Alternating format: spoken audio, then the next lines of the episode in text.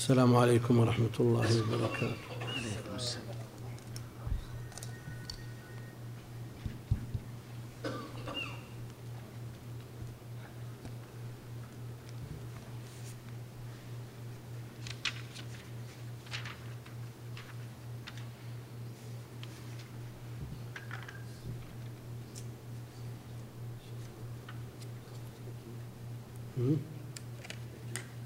صار ما هو بالوجه ولا بالظهر.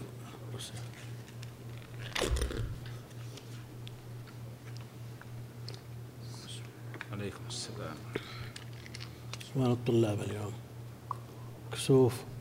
كاسفين الطلاب.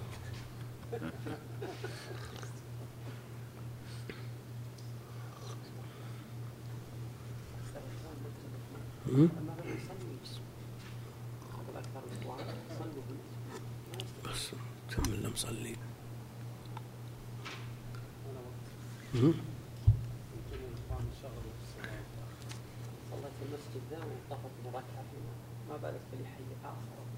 إيه لا. انت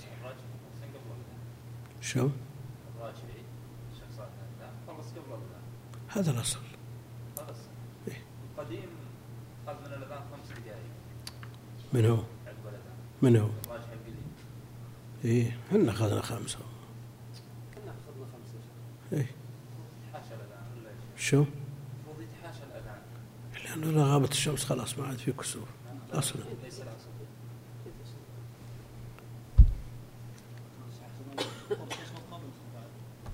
هم؟ إيه لا. سألون اليوم اللي يسألون نقول إذا ضاق الوقت أنهوا الصلاة.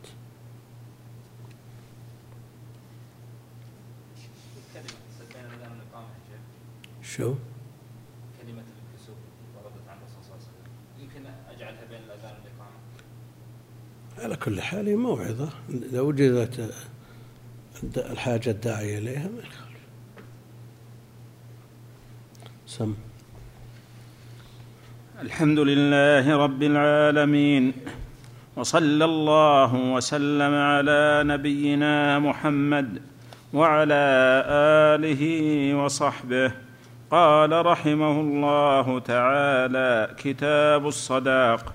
وإذا كانت المرأة بالغة رشيدة أو صغيرة عقد عليها أبوها بأي صداق اتفقا عليه فهو جائز. إذا كان شيئا له نصف يحصل. وإذا اصدقها يحصل. سم. يحصل عندك ويحصل بالله. أو يحصل. أو يحصل. معنى واحد. ها؟ هو يمكن تحصيله منه لأنه إنما يحتاج إليه إذا وقع الطلاق قبل الدخول. نعم. وإذا أصدقها عبدا بعينه فوجدت به عيبا فردته كان لها عليه قيمته. وكذلك إذا تزوجها على عبد فخرج حرا أو استحق. سواء سواء سلمه إليها أو لم يسلمه وإذا تزوجها على أن يشتري لها عبدا بعينه فلم يبع أو طلب به أكثر من قيمته أو لم يقدر عليه فلها قيمته. وإذا تزوجها على محرم وهما مسلمان ثبت النكاح وكان لها مهر مثلها أو وإذا تزوجها. وإذا تزوجها على محرم وهما مسلمان. عندنا وإذا تزوجها على خمر أو ما أشبهه من المحرم. عجيب. لا عندنا على محرم.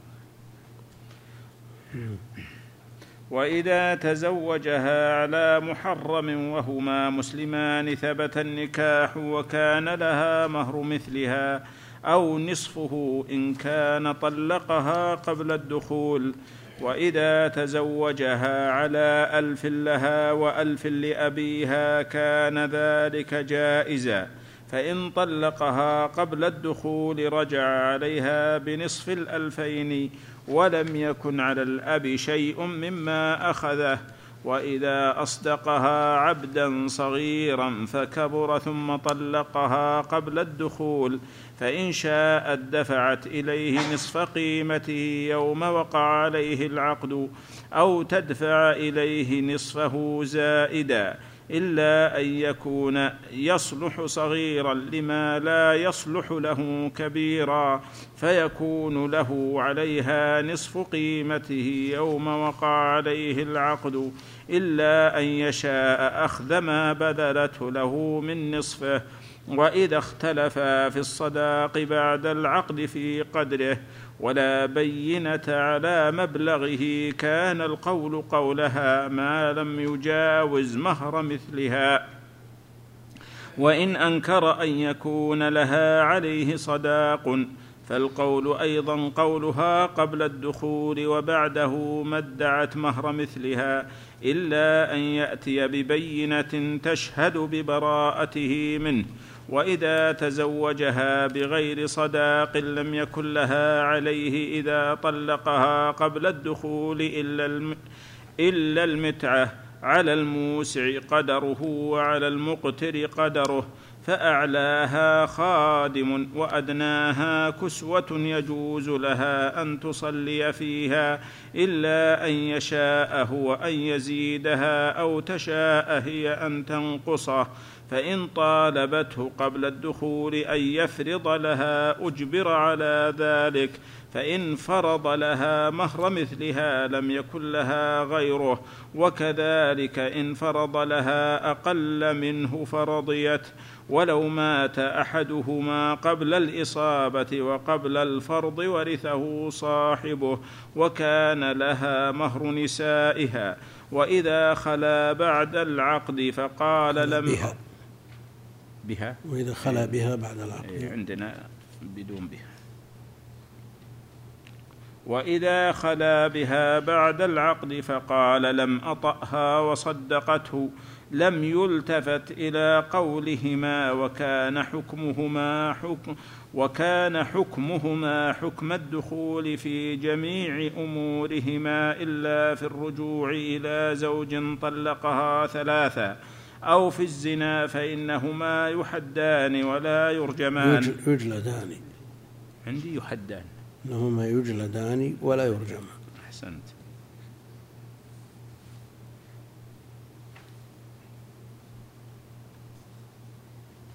فإنهما يجلدان ولا يرجمان وسواء خلا وسواء خلا بها وهما محرمان أو صائمان أو حائض أو سالمان من هذه الأشياء. والزوج هو الذي بيده عقدة النكاح فإذا طلق قبل الدخول فأيهما عفا لصاحبه عما وجب له من المهر وهو جائز الأمر في ماله برئ منه صاحبه وليس عليه دفع نفقة زوجته. وليس عليه دفع نفقة زوجته إذا كان مثلها لا يوطأ أو منع منها بغير عذر فإن كان المنع من قبله لزمته النفقة. وإذا تزوجها على صداقين سرا وعلانية أخذ بالعلانية وإن كان السر قد انعقد بعد النكاح. قد وإذا انعقد النكاح به. وإن كان عندنا قد انعقد بعد النكاح. لا. وإن كان السر قد انعقد به النكاح. أحسن أو انعقد النكاح به. انعقد به النكاح. نعم. وإن كان السر قد انعقد به النكاح وإذا أصدقها غنما فتوالدت ثم طلقها قبل الدخول كانت الأولاد لها ويرجع عليها بنصف الأمهات إلا أن تكون الولادة نقصتها فيكون مخيرا بين أن يأخذ نصف قيمتها وقت ما أصدقها أو يأخذ نصفها ناقصة وإذا أصدقها ارضا فبنتها دارا أو ثوبا فصبغته ثم طلقها قبل الدخول رجع عليها بنصف قيمته وقت ما أصدقها إلا أن يشاء أن يعطيها نصف قيمة البناء أو الصبغ فيكون له النصف. أو تشاء هي أن تعطيه زائدا فلا يكون له غيره والله أعلم. الحمد لله رب العالمين صلى الله وسلم وبارك على عبده ورسوله نبينا محمد وعلى آله وصحبه أجمعين. أما بعد فيقول المؤلف رحمه الله تعالى كتاب الصداق وتقدم التنبيه مرارا على أن مثل هذا ليس بكتاب عند عامة أهل العلم وإنما هو باب من أبواب كتاب النكاح.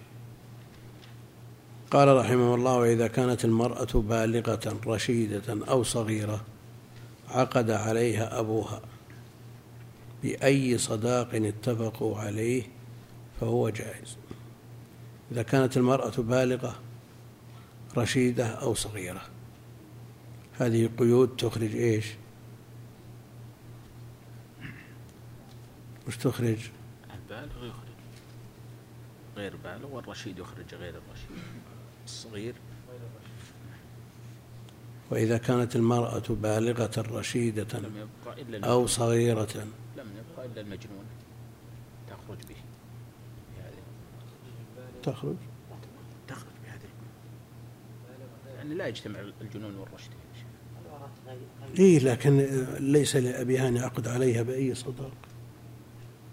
هل هنا هو قيد أو أراد يبين سواء كبير أو صغير لا العادة أن الفقهاء عندهم شيء من الدقة. ما يذكرون قيود ولا صفات إلا لها محترزات. بالغة رشيدة أو صغيرة. لأن لأن قوله بالغة يتنافى مع قوله أو صغيرة. يا شيخ. إذا جعلنا لها محترز. لأن يقابل البلوغ الصغر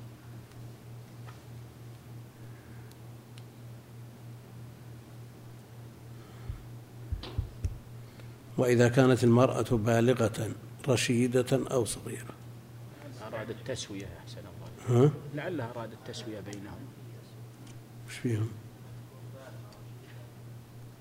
أنها أحق بنفسها.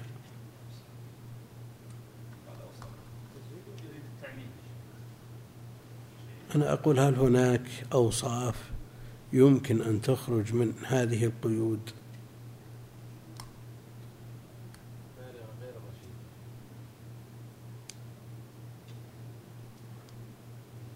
بالغة غير رشيدة. يعني ما يمن عليها أبوه يزوجها الصغيرة. أحسن الله إليك إذا جاز في البالغة الرشيدة. ها؟ أحسن الله إليك إذا جاز أن يزوج الأب البالغة الرشيدة فغيرها من باب أولى ان لم تمكن البالغه الرشيده فغير مبالغ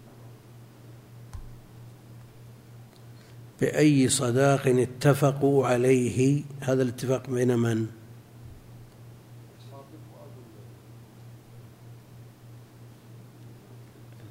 الذي- يظهر أنه بين ها؟ الأب الذي يظهر أنه بين الأب ومن يراد تزويجه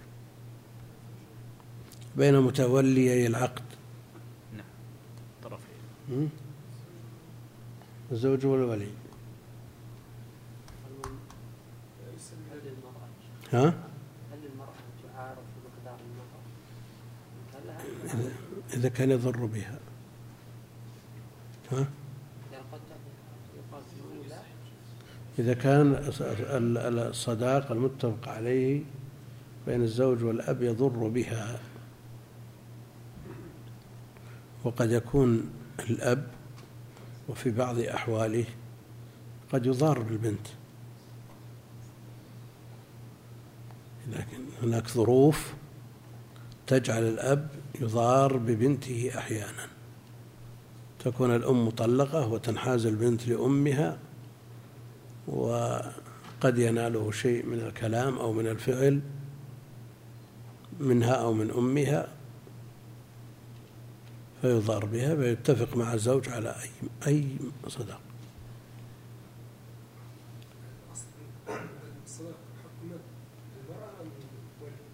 حق؟ المرأة ها؟ هذا الأب هذا الأب دون غيره من الأولياء كما أن له أن يزوجها وهي بنت سابع ثمان سنين له أن يزوجها بما اتفقوا عليه من الصداق. ما علينا من إحنا على الكلام اللي عندنا. ها؟ عند الحنفية الرشيد أحق بنفسه وأولى بأمرها. ها؟ عقد عليها الأولى ما أنا أقول اتفقوا. من اللي اتفقوا؟ الثلاثة. أو اتفقا يعني الأب والولي. الزوج والولي. عندنا اتفقا. اتفقا إيه عندنا في نسخة. اتفقوا. عندنا. في نسخة. وش الطبع؟ المغني إيه؟ شوف إيش قال قدامه. هم؟ قال في هذه المسألة ثلاثة فصول أحدها أن الصداق غير مقدر لا أقل ولا أكثر هم.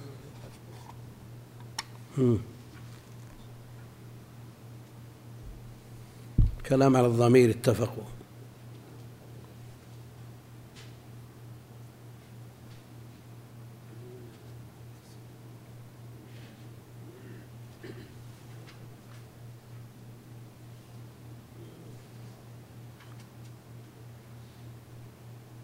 يجي في ثنايا كلامه اقرأ.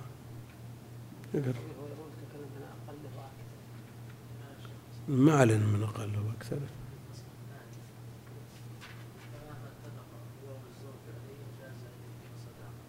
طيب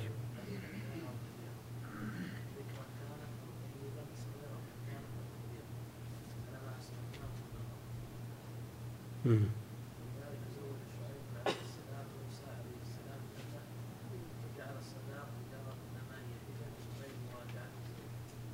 إيه.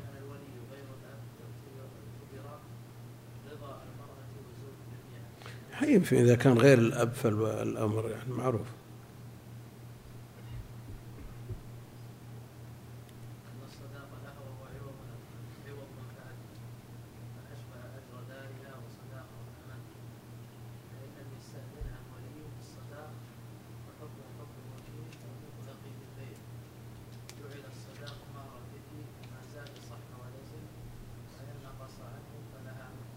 إذا كان غير الأب. لا نريد الأب لأن الكلام فيه.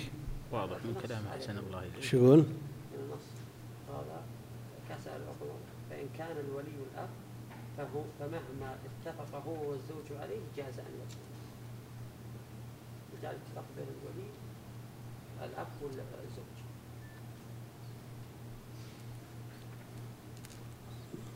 إذا لم يكن أهلا للولاية كالعاضل مثلا أو المضار.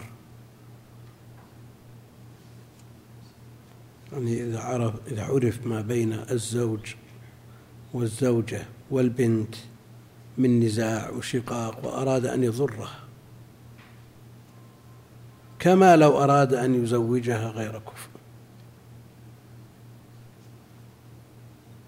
هم؟ يبحث لها عن شخص يؤذيها ويأخذ حقه منها على حد زعمه.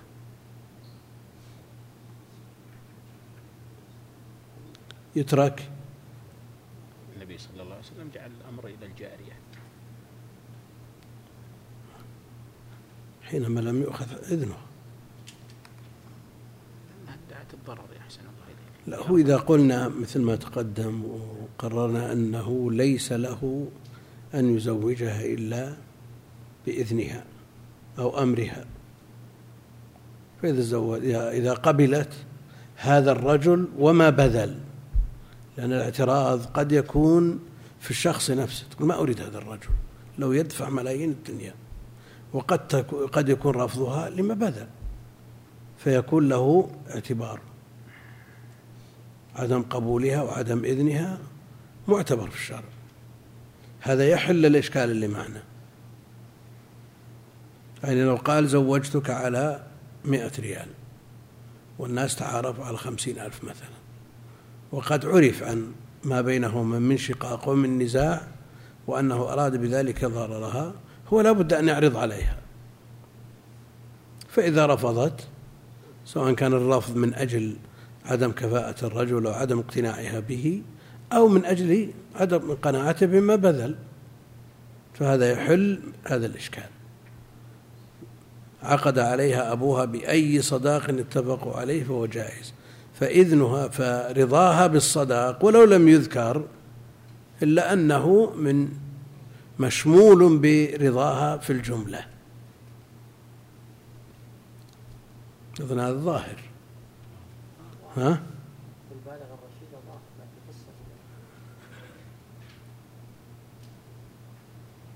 على كل حال هي أمانة في عنقه يجب عليه أن يرعى مصلحتها قال وإذا كانت المرأة بالغة رشيدة أو صغيرة عقد عليها أبوها بأي صداق اتفقوا عليه فهو جائز. إذا كان شيئا له نصف يحصل أو يحصل. لو شفنا عبارة بعض المتأخرين في هذه المسألة لأن تحريهم في المحترزات أكثر من تحري المتقدمين. ومر علينا أمثلة كثيرة في هذا. راجع عليك في السنة. زاد زاد كان معكم؟ لا مو معي لكن لا بل بل جهاز. مو معي حتى الجهاز أحسن فيه الروض المربع هنا. وين أبو عبد الله؟ صلى الله وطلع. ها؟ شو الروض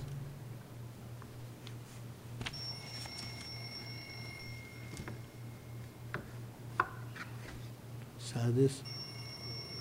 هو العنقري هذا. هذا وش ذا العنقري أوه. ما كان شيء بالجلد.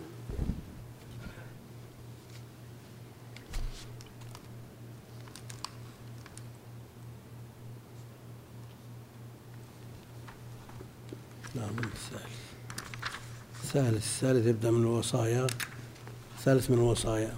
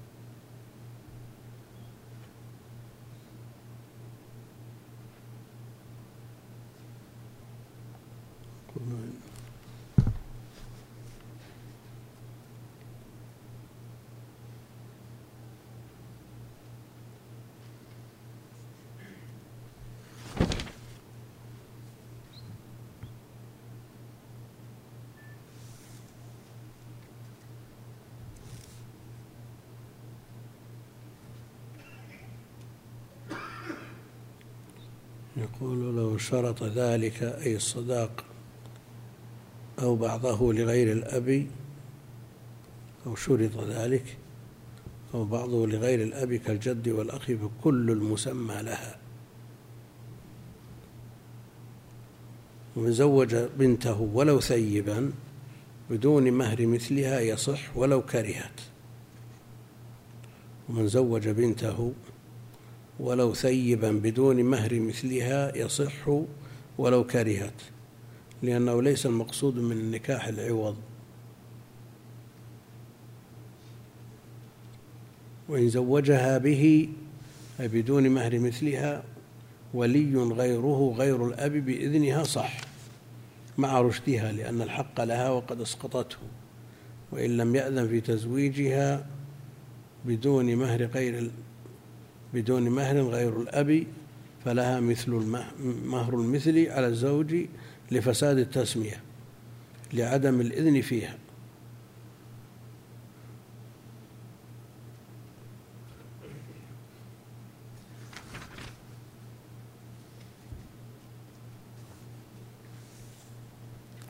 المسألة مفترضة في ولي في أب عدل صالح للولاية. إذا كان هذا وصفه فلن يحصل منه الضرر.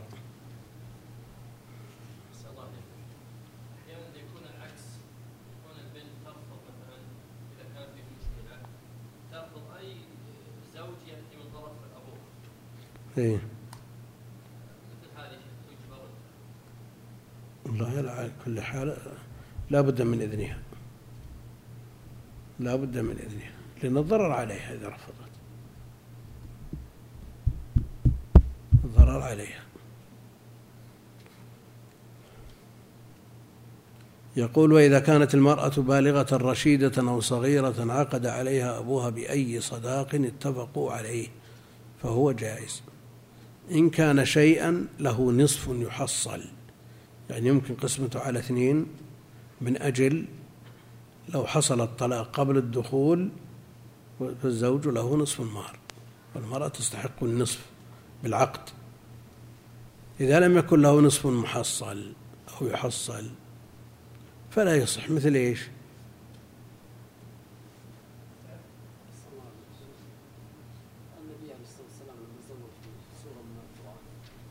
إيه. شلون؟ يبي يجي كونه منفعة والخلاف فيه. كلام ثاني هذا. نعم. العبد يصح مهار يبي هذا نظر إلى قيمته. قيمته يمكن تنصيفها.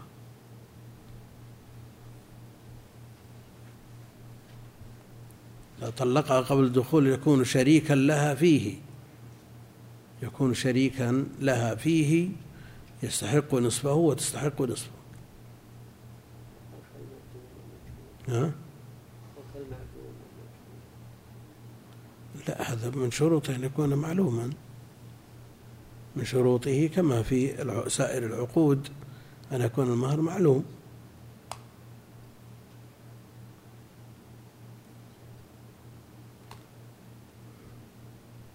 وش يخرج؟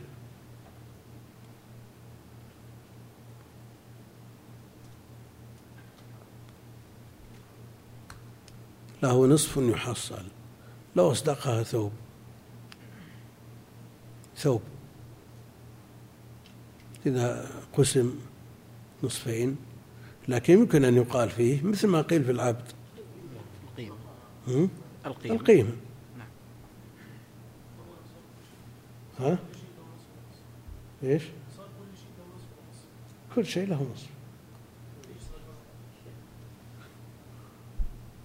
المغني ذكر ويشترط أن يكون له نصف يتمول وعاد وذكر هذا هو المراتب مؤلف.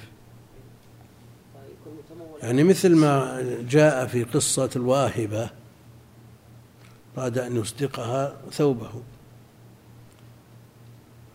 إن أعطاها نصفه ما انتفع به ولا انتفعت هي. لكن إذا قلنا مثل ما قلنا في العبد أن القيمة مفترضا ما عنده قيمة غير هذا الثوب. ولا يمكن بيعه لأن ما عنده غيره. الع- العبد يمكن بيعه.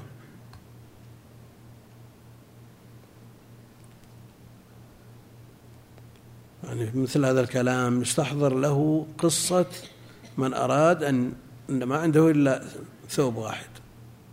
أن أعطاها نصفه. مثل ما جاء في الحديث. ها؟ قصة موسى عليه السلام. شو هي؟ ثمانية حجج ما يمكن أن يحصل لا تقوم. المنافع تقوم. لكن كم تبي تقوم؟ ثمان الحجج الآن. في أحد النبي يرضى أن يكون أجير لمدة سنة واحدة ما بثمان؟ في مقابل المهر؟ ها؟ لا في صعوبة لو أنت أفترض أدنى عامل وشوف كم يتقاضى في عشر الحجج تجد أن المهور على ذلك التقدير في عهده عليه السلام عهد موسى أكثر مما عندنا. ها؟ لو كان موسى عليه السلام مطارد أيوه. يعني ماله بلدي أو أو مطارد؟ ممكن أن يبذل له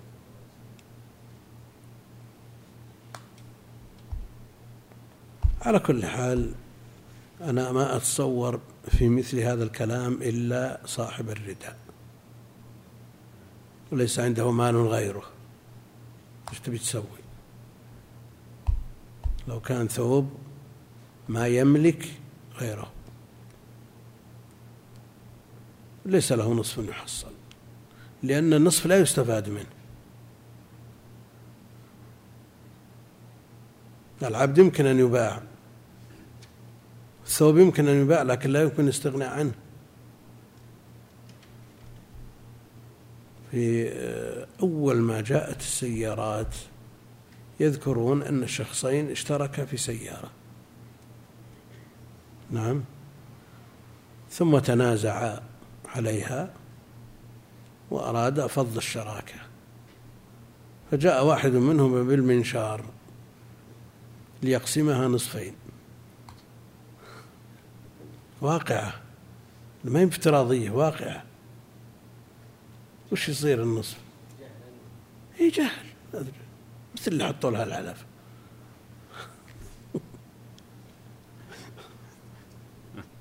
إي جهل. يأتي بمنشار ينشر السيارة نصفين. وش بعدين؟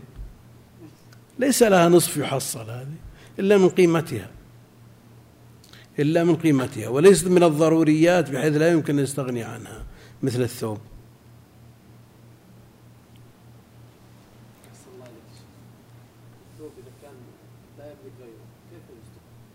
شو؟ إيه؟ نقول مثل هذا هذا المثال اللي يمكن يتصور في هذا رفض الرسول عليه الصلاة والسلام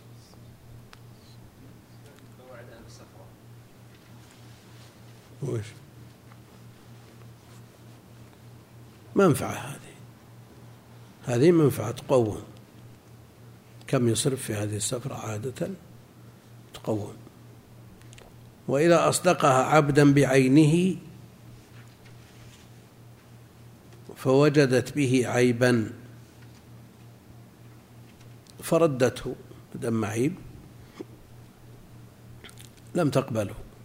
كان لها عليه قيمته. لها عليه قيمة العبد. يقوم بدون العيب. انظر هذه القيمة فيدفعها.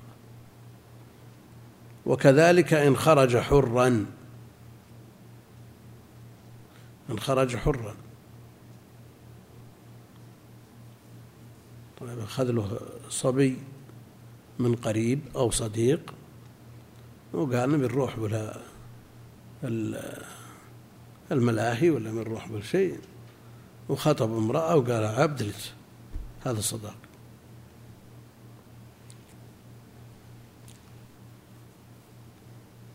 وكذلك إن خرج حرا أو استحق صار ما هو بله عبد لكن ليس له سواء سلمه إليها أو لم يسلمه. تكون لها قيمته. يقوم على أنه عبد وعلى أنه ملك له فينظر في قيمته فيلزم بدفعها إليها. وإن تزوجها على أن يشتري لها عبدا بعينه. على أن يشتري لها عبدا بعينه. العبد لا يملكه لكن قال أشتري لك فلان. وهما يعرفانه تعرفه هي ويعرفه ويعرفه هو. واتفق على ذلك لكن رفض صاحبه أن يبيعه. أو طلب به أكثر من قيمته. بدل ما هو يس... ما هو بعشرة آلاف قال بعشرين ألف ما يلزمه أن يدفع المبلغ كامل. العشرين لأن هذا فيه إجحاف عليه. فلم يبع رفض صاحبه أو سيده أن يبيعه أو طلب به أكثر من قيمته يعني زيادة فاحشة ولا الزيادة القليلة تغتفر. أو لم يقدر عليه فلها قيمته. لم يقدر عليه. نعم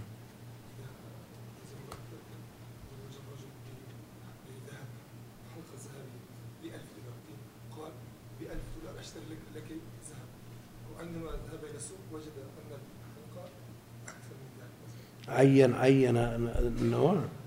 كما لو عين العبد كما لو عين العبد.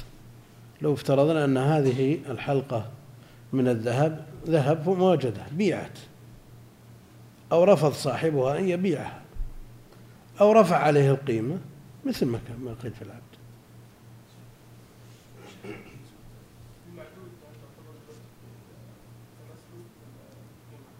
وين؟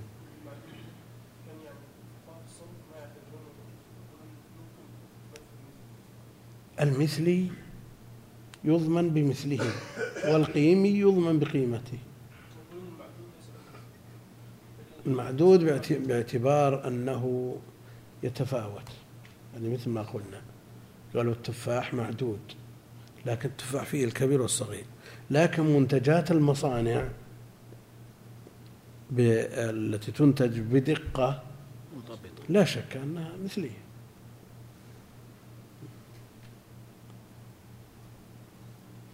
أو طلب به أكثر من قيمته أو لم يقدر عليه فلها قيمته. وإذا تزوجها على خمر أو ما أشبهه من المحرم في النسخة الأخرى تزوجها على محرم ولا يحتاج إلى هذا الكلام الكثير فيدخل فيه الخمر وما أشبهه وهما مسلمان. ثبت النكاح وكان لها مهر المثل. طيب لو تزوجها وهي كتابية على خمر. والخمر عندهم مباح. يلزمه أن يدفع لها خمرا. أن يكون من شروط المهر أن يكون مال. أن يكون مال. والخمر ليس بمال. قوله وهما مسلمان. وش يخرج؟ لو كان ذميين. لو كان ذميين. ارتفعوا إلينا. وقد اتفقوا لكن لو صار واحد مسلم وواحد ذمي.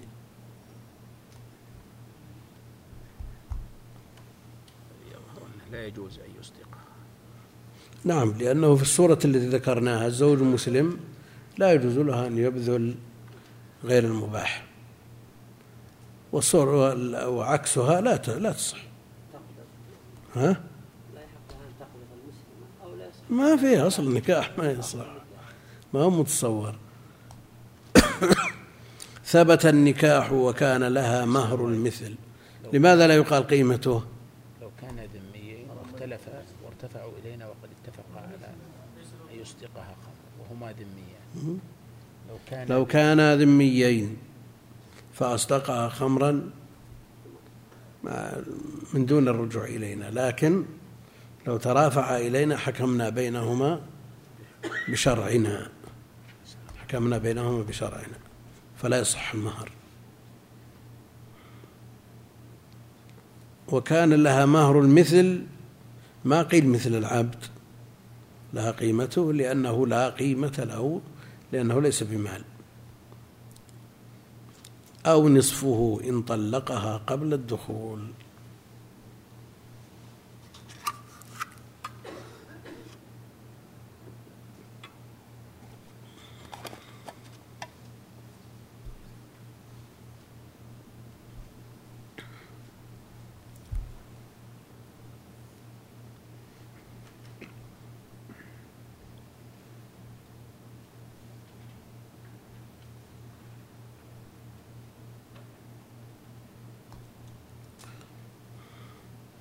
قال وإذا تزوجها على ألف لها وألف لأبيها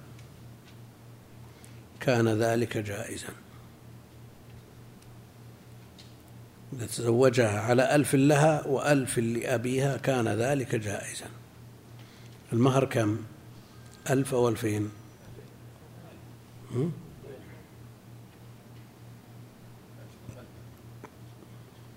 يعني هل في فرق بين أن يقول هذا الألف لك وهذا لأبيك؟ وبين أن يقول تزوجتك على ألفين ثم يأخذ أبوها ألف من مهرها.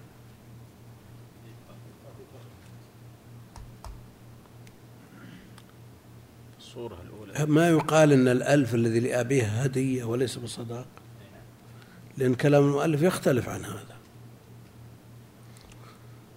وإذا تزوجها على ألف لها وألف لأبيها. فإن طلقها قبل الدخول رجع عليها بنصف الألفين. بنصف الألفين. لعل ذلك إذا اشترط عليه. لم؟ لم يكن منه ابتداء. إذا كان ابتداء كان هدية لكن إذا اشترطوه عليه. تزوجها على ألف لها وألف لأبيها كان ذلك جائزا فإن طلقها قبل الدخول رجع عليها بنصف الألفين لأنه إنما دفع الألفين من أجلها وأبوها أخذ من مالها ما لا يضر به ما يجوز له أخذه فيرجع على عليها لا على الأب يرجع عليها لأن الأب إنما أخذ من مالها ما أخذ من مال الزوج. رجع عليها بنصف الألفين. ولم يكن على الأب شيء مما أخذه لأن الأب إنما أخذ من بنته ما أخذ من صهره. ولم يكن على الأب شيء مما أخذه. وهناك فرق بين أن يقول ابتداء هذا ألف لك وألف للبنت. وبين أن يفرض عليه ألف له ولألف لابنته. كأنه إذا ابتدأ فقال هذا ألف لك صار هذا هدية شلون؟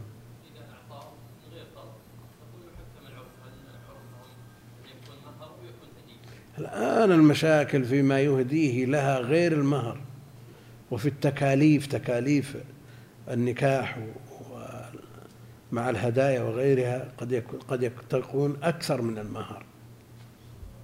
عند الخلع فإذا قلنا أنه ليس له أن يأخذ أكثر مما أعطاها يرجع عليها بالجميع أحيانا يكون المهر المسمى خمسين وتكاليف الزواج مئة يرجع عليها بكم؟ خمسة وعشرين ولا بخمسة وسبعين طيب وتكاليف الزواج والفرقة بسببها ها؟ لو طالبنا بالنفقة عليها وأنفق عليها في مقابل استمتاعه بها هم؟ ما في رجوع بالنص اللي دخل بها الفاتحة ما في وشو؟ ها؟ أنت ذكرت 25 أو 75 إيه. مقابل ال 150 إيه. 55 أو إذا دخل بها ليس فيها المناصب هذا غير مدخول بها نعم غير المدخول بها المسألة غير المدخول بها فلم في في ما في نفقة أصلا غير المدخول بها ليس لها نفقة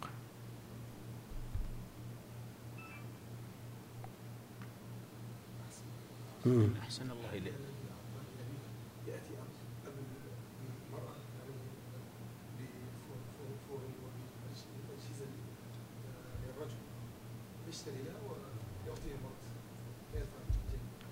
يدفع أحد يفعل هذا وأحد يطلب زيادة وأحد الناس يتفاوتون.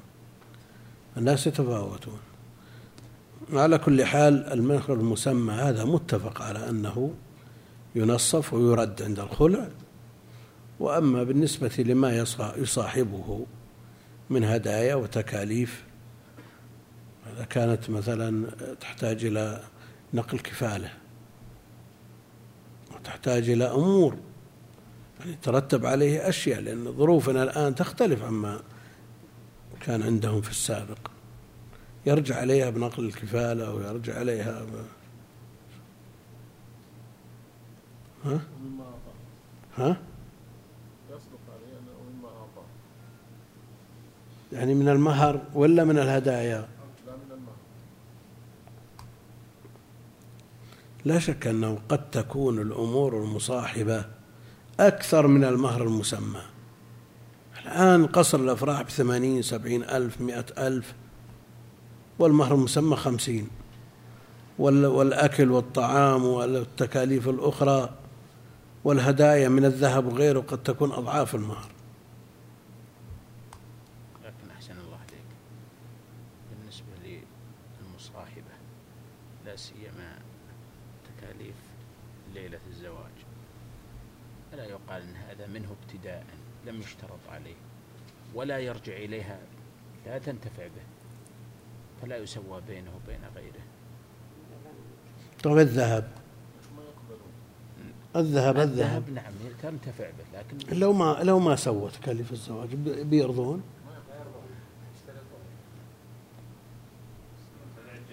هو مكره عليه ملزم به إلزام وإن لم ينص عليه عشرين ألف ما يقبلون المقصود أن آه، شخص تزوج حصل كلام على بنت عمرها سنتين مثلا. وقال زوجتك هذه البنت وقال قبلت وصار يصرف عليها وينفق عليها. إلى أن إلى أن صلحت للزواج. لما بلغت التكليف والرشد قالت أنا لا أريده. هذه النفقة خلال 12 سنة 13 سنة. ترجع إليه ولا ما ترجع؟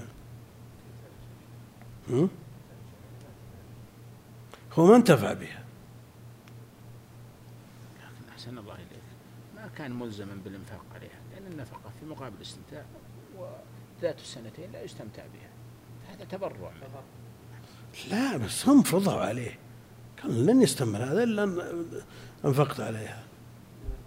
اشترطوا النفقة. عليه. اشترطوا يعتبر من من حقه الذي يرجع به. لكن إذا لم يشترطوا كان من باب البذل الذي يبذله هو من باب التحبب إليهم وإلى البنت. فلا يسوى به الشيخ بالنسبة للتاريخ قبل النكاح إذا كان من قبله أحيانا هو الذي يريد.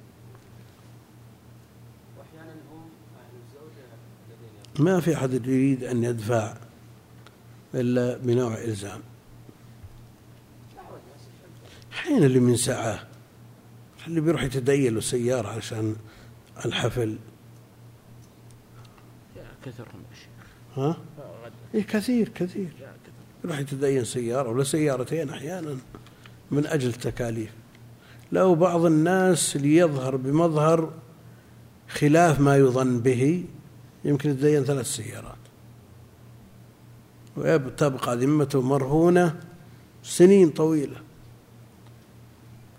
نعم. التقصيد بخير على كل نعم. بالنسبة للهدايا يا شيخ ما يخرجها النص شو؟ حديث الرسول صلى الله عليه وسلم الراجل في نقول الهدايا جزمه يعني لا هناك هدايا شبه إلزامية أو إلزامية أحيانا. هو يخشى. يفرضها العرف. ها؟ هو يخشى أن لم يفعل نكدوا عليه وأخذوا بنتهم. لأنه يحصل هذا فلا شك أن الهدية لها دورها في التأليف ويفعل هذا من أجل التأليف ليثبت الزواج ويستمر وإن لم يلزم به قولا فهو ملزم به عرفا سيما إذا كان التنكيد منها وطلب الفراق منها من غير ضرر منه لأنه أحيانا قد يكون الضرر متبادل كل متضرر. وهنا القضاء إذا بعد النظر بين الدعاوى والبينات وما يدور في المسألة له أن يفرض أنه هل يستحق مثل هذا أو لا يستحق. كل قضية لها اعتباره.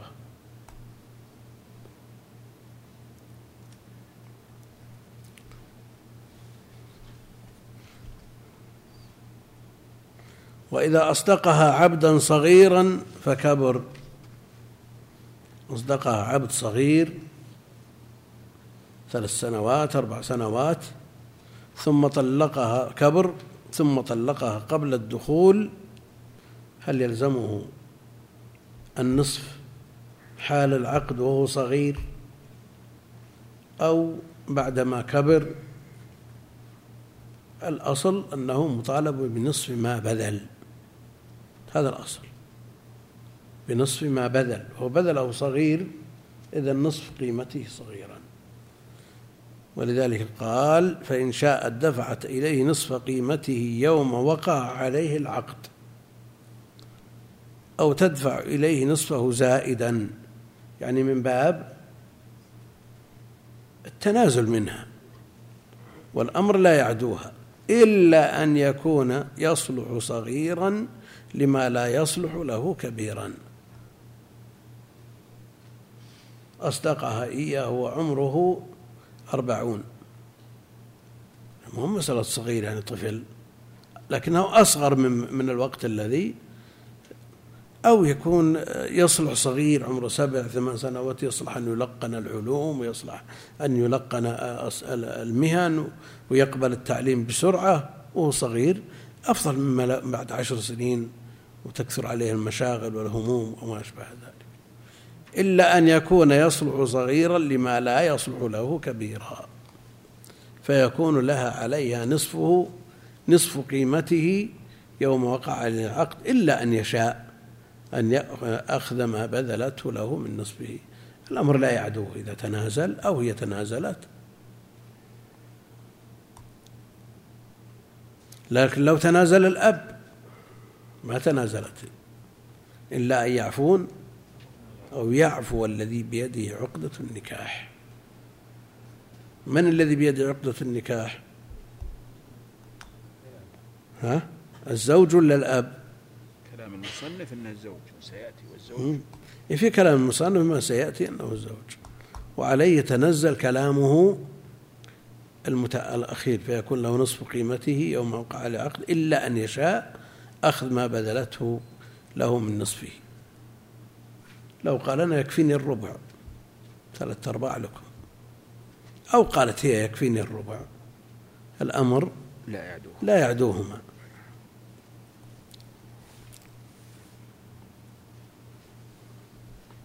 قال ولو اختلف في الصداق بعد العقد في قدره.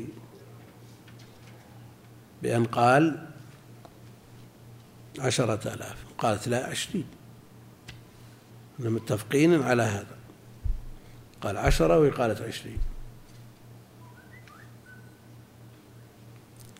ولو اختلف في الصداق بعد العقد في قدره ولا بينة على مبلغه كان القول قولها ما لم يجاوز مهر مثلها لأنها تدعي عليه وهو منكر.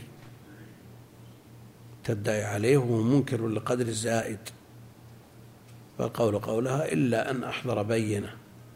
قال اتفقنا على هذا بحضور فلان وفلان.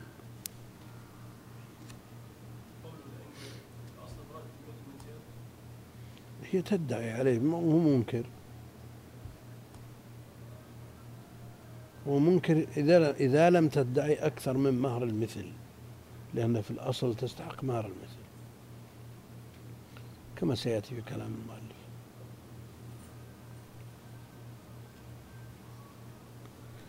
قال ولو اختلف في الصداق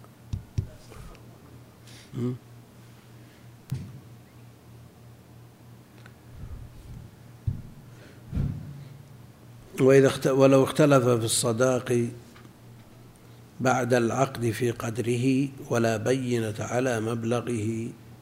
كان القول قولها ما لم يجاوز مهر المثل لأنها في, في النهاية ترد إلى مهر المثل. افترض أنه ما سمي أصلا. لأن المهر ما سمي تستحق مهر المثل. وإن أنكر أن يكون له لها عليه صداق. وصل ما بيننا صداق.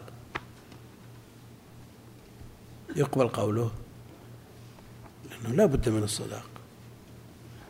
وإن أنكر أن يكون لها عليه صداق فالقول أيضا قولها قبل الدخول وبعده. قبل الدخول وبعده لأنه لا يتصور نكاح بغير صداق. الصداق لا بد منه. لكن مقداره هذا محل الإشكال.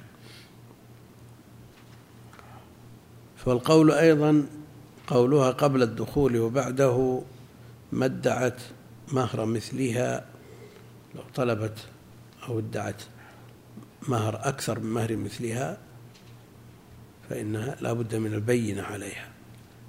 ما يقبل قولها بغير بينة. نعم بعد الدخول واضح قبل الدخول وين انه يكون زائد الان مطالب منها أو مطالب بها الزوج متعه فهي الان تطلب عنها أكثر مما يطلب فيما لو ما طلب هي تقول مسمى. وهو ينكر التسميه إيه.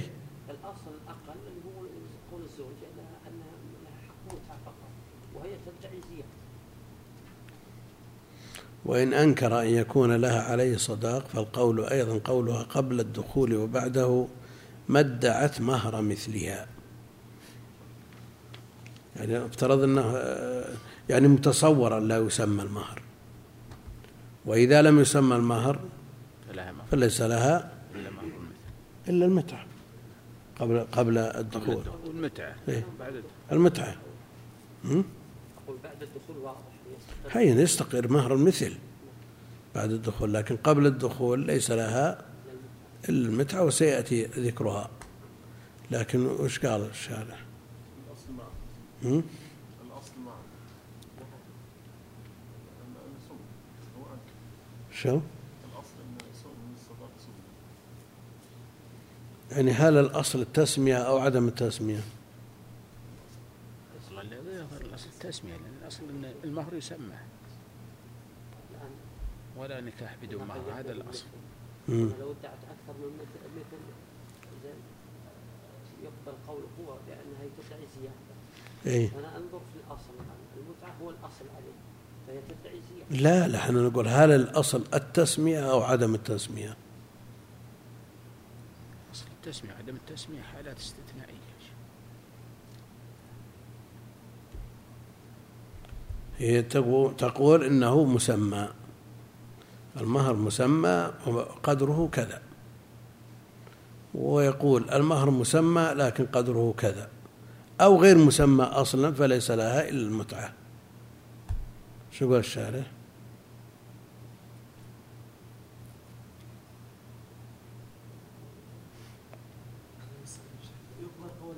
ها؟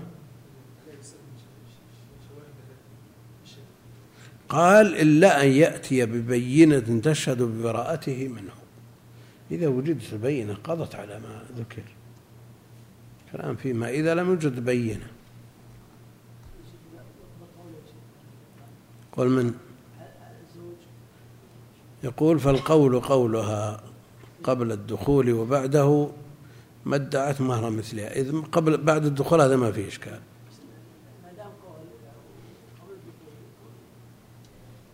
ها؟ شو؟ النص لكن ما سمي النص.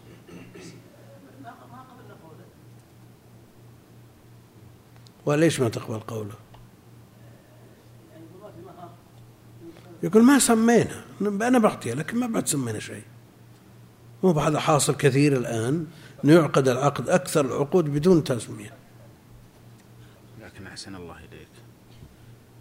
ليس في المسألة هنا إشارة إلى الطلاق إنما هو اختلاف في المهر. هو اختلاف في المهر. إيه لكن ليس فيه إشارة للطلاق بحيث تأتي ذكر المتعة. وإذا اختلف في الصداق بعد العقد في قدره ولا بينة على مبلغه كان القول قولها ما لم يجاوز مهر مثلها وإن أنكر أن يكون لها عليه صداق فالقول يعني إذا لو ادعى أنها أبرأته من الصداق وهي تنفي ذلك فالقول قولها لأن الأصل ما, ما في إشكال. لكن الآن هو الكلام شامل. يعني سواء اختلف قبل الدخول أو كان الاختلاف بعده. لكن الكلام يشمل فيما لو طلقها لا الكلام عن الطلاق سيأتي متأخرا يا شيخ. شو يقول عندك الشارع ما ذكر مسألة يقول وجم- وجملة ذلك أن الزوج إذا أنكر صداق امرأته وادعت ذلك علي فالقول قولها فيما يوافق مهر مثلها سواء ادعى أنه وفاها أو أبرأته منه أو قال لا تستحق علي شيئا وسواء كان ذلك قبل الدخول أو بعده. بعده وبه قال سعيد بن جبير والشافعي وابن شبرمة وابن أبي ليلى والثوري والشافعي وإسحاق وأصحاب الرأي. وحكي عن فقهاء المدينة السبعة أنهم قالوا إن كان بعد الزفاف فالقول قول الزوج والدخول بالمرأة يقطع الصداق. وبه قال مالك. قال أصحابه إنما قال ذلك إذا كان العادة تعجيل الصداق كما كان في المدينة أو كان الخلاف فيما تؤجل به في العادة لأنها لا تسلم نفسها في العادة إلا بقبضه. فكان الظاهر معه. ولنا أن النبي صلى الله عليه وسلم قال اليمين على المدعى, المدعى عليه ولأنه ادعى تسليم الحق الذي عليه فلم يقبل بغير بينة كما لو لكن أيهما المدعي؟ ها؟ أيهما المدعي؟ الدعوة لا تقبل مقلوبة. والمدعي في عرفهم من إذا ترك ترك. والمدعى عليه من إذا ترك لم يترك. فنأتي إلى هذين الزوجين. هي تقول سمالي خمسين ألف وهو يقول أربعين. لو تركته؟ تركه.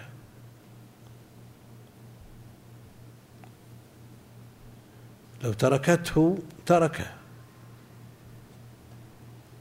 فصار هو المدعي. فتلزمه البينة حينئذ.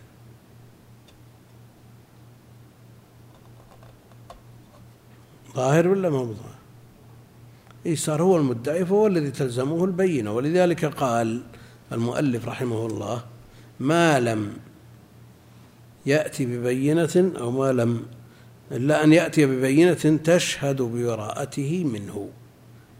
إلا أن يأتي ببينة تشهد ببراءته منه.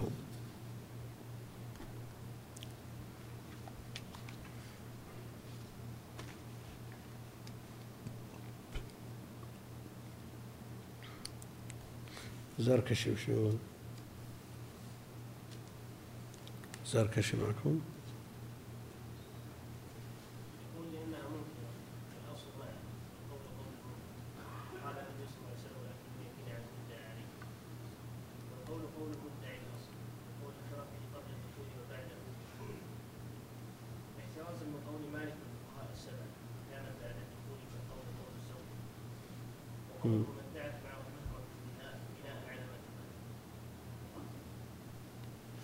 مثل ما ذكرنا في تحرير الفرق بين المدعي والمدعى عليه لأنها لو تركته تركها فهو المدعي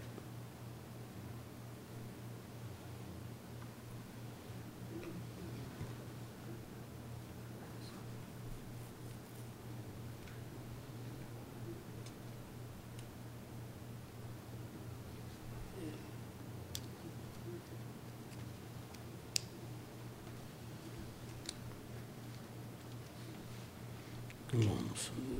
وسلم هم؟ ما وضح شو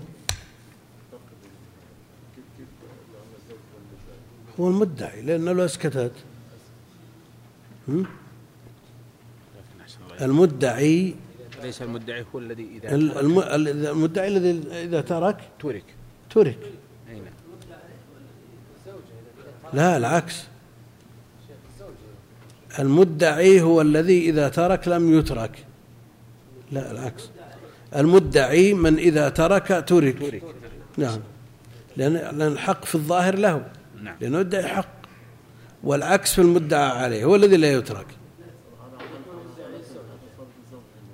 ها؟ شو؟ تصير الزوجة على هذه القاعدة هي المدعي لأنها هي التي إذا تركت تركها الزوج. مم. ونرجع إلى المسألة. فإذا كانت الزوجة هي المدعية فالبينة عليها واليمين عليه لكن ما ثبت شيء إلى الآن. الأصل لها مهر. الأصل لها مهر. ولها مهر مثلها فيما إذا لم يسمى المهر. فإذا ادعت مهر المثل ما ادعت غير ما تستحق فهي تدعي شيئا تستحقه. أحسن الله إليك لا نقول إن جانبها أقوى لو ادعت أكثر لا, لا إلا ببينة. إذا ادعت أكثر ما أحسن الله إليك. لا يقال إن البينة لم تطلب منها لأن جانبها هو الأقوى لأن معها الأصل. أصل ثبوت المهر. ثبوت المهر ومهر المثل. أي نعم. هذا الأصل. معنى لكن إذا ادعت أكثر لا. لا يقبل إلا ب... لا تقبل إلا ببينة. لا ببين لو ادعى أقل صار هو المدعي فصارت عليه البينة. عليه جانبه الأضعف.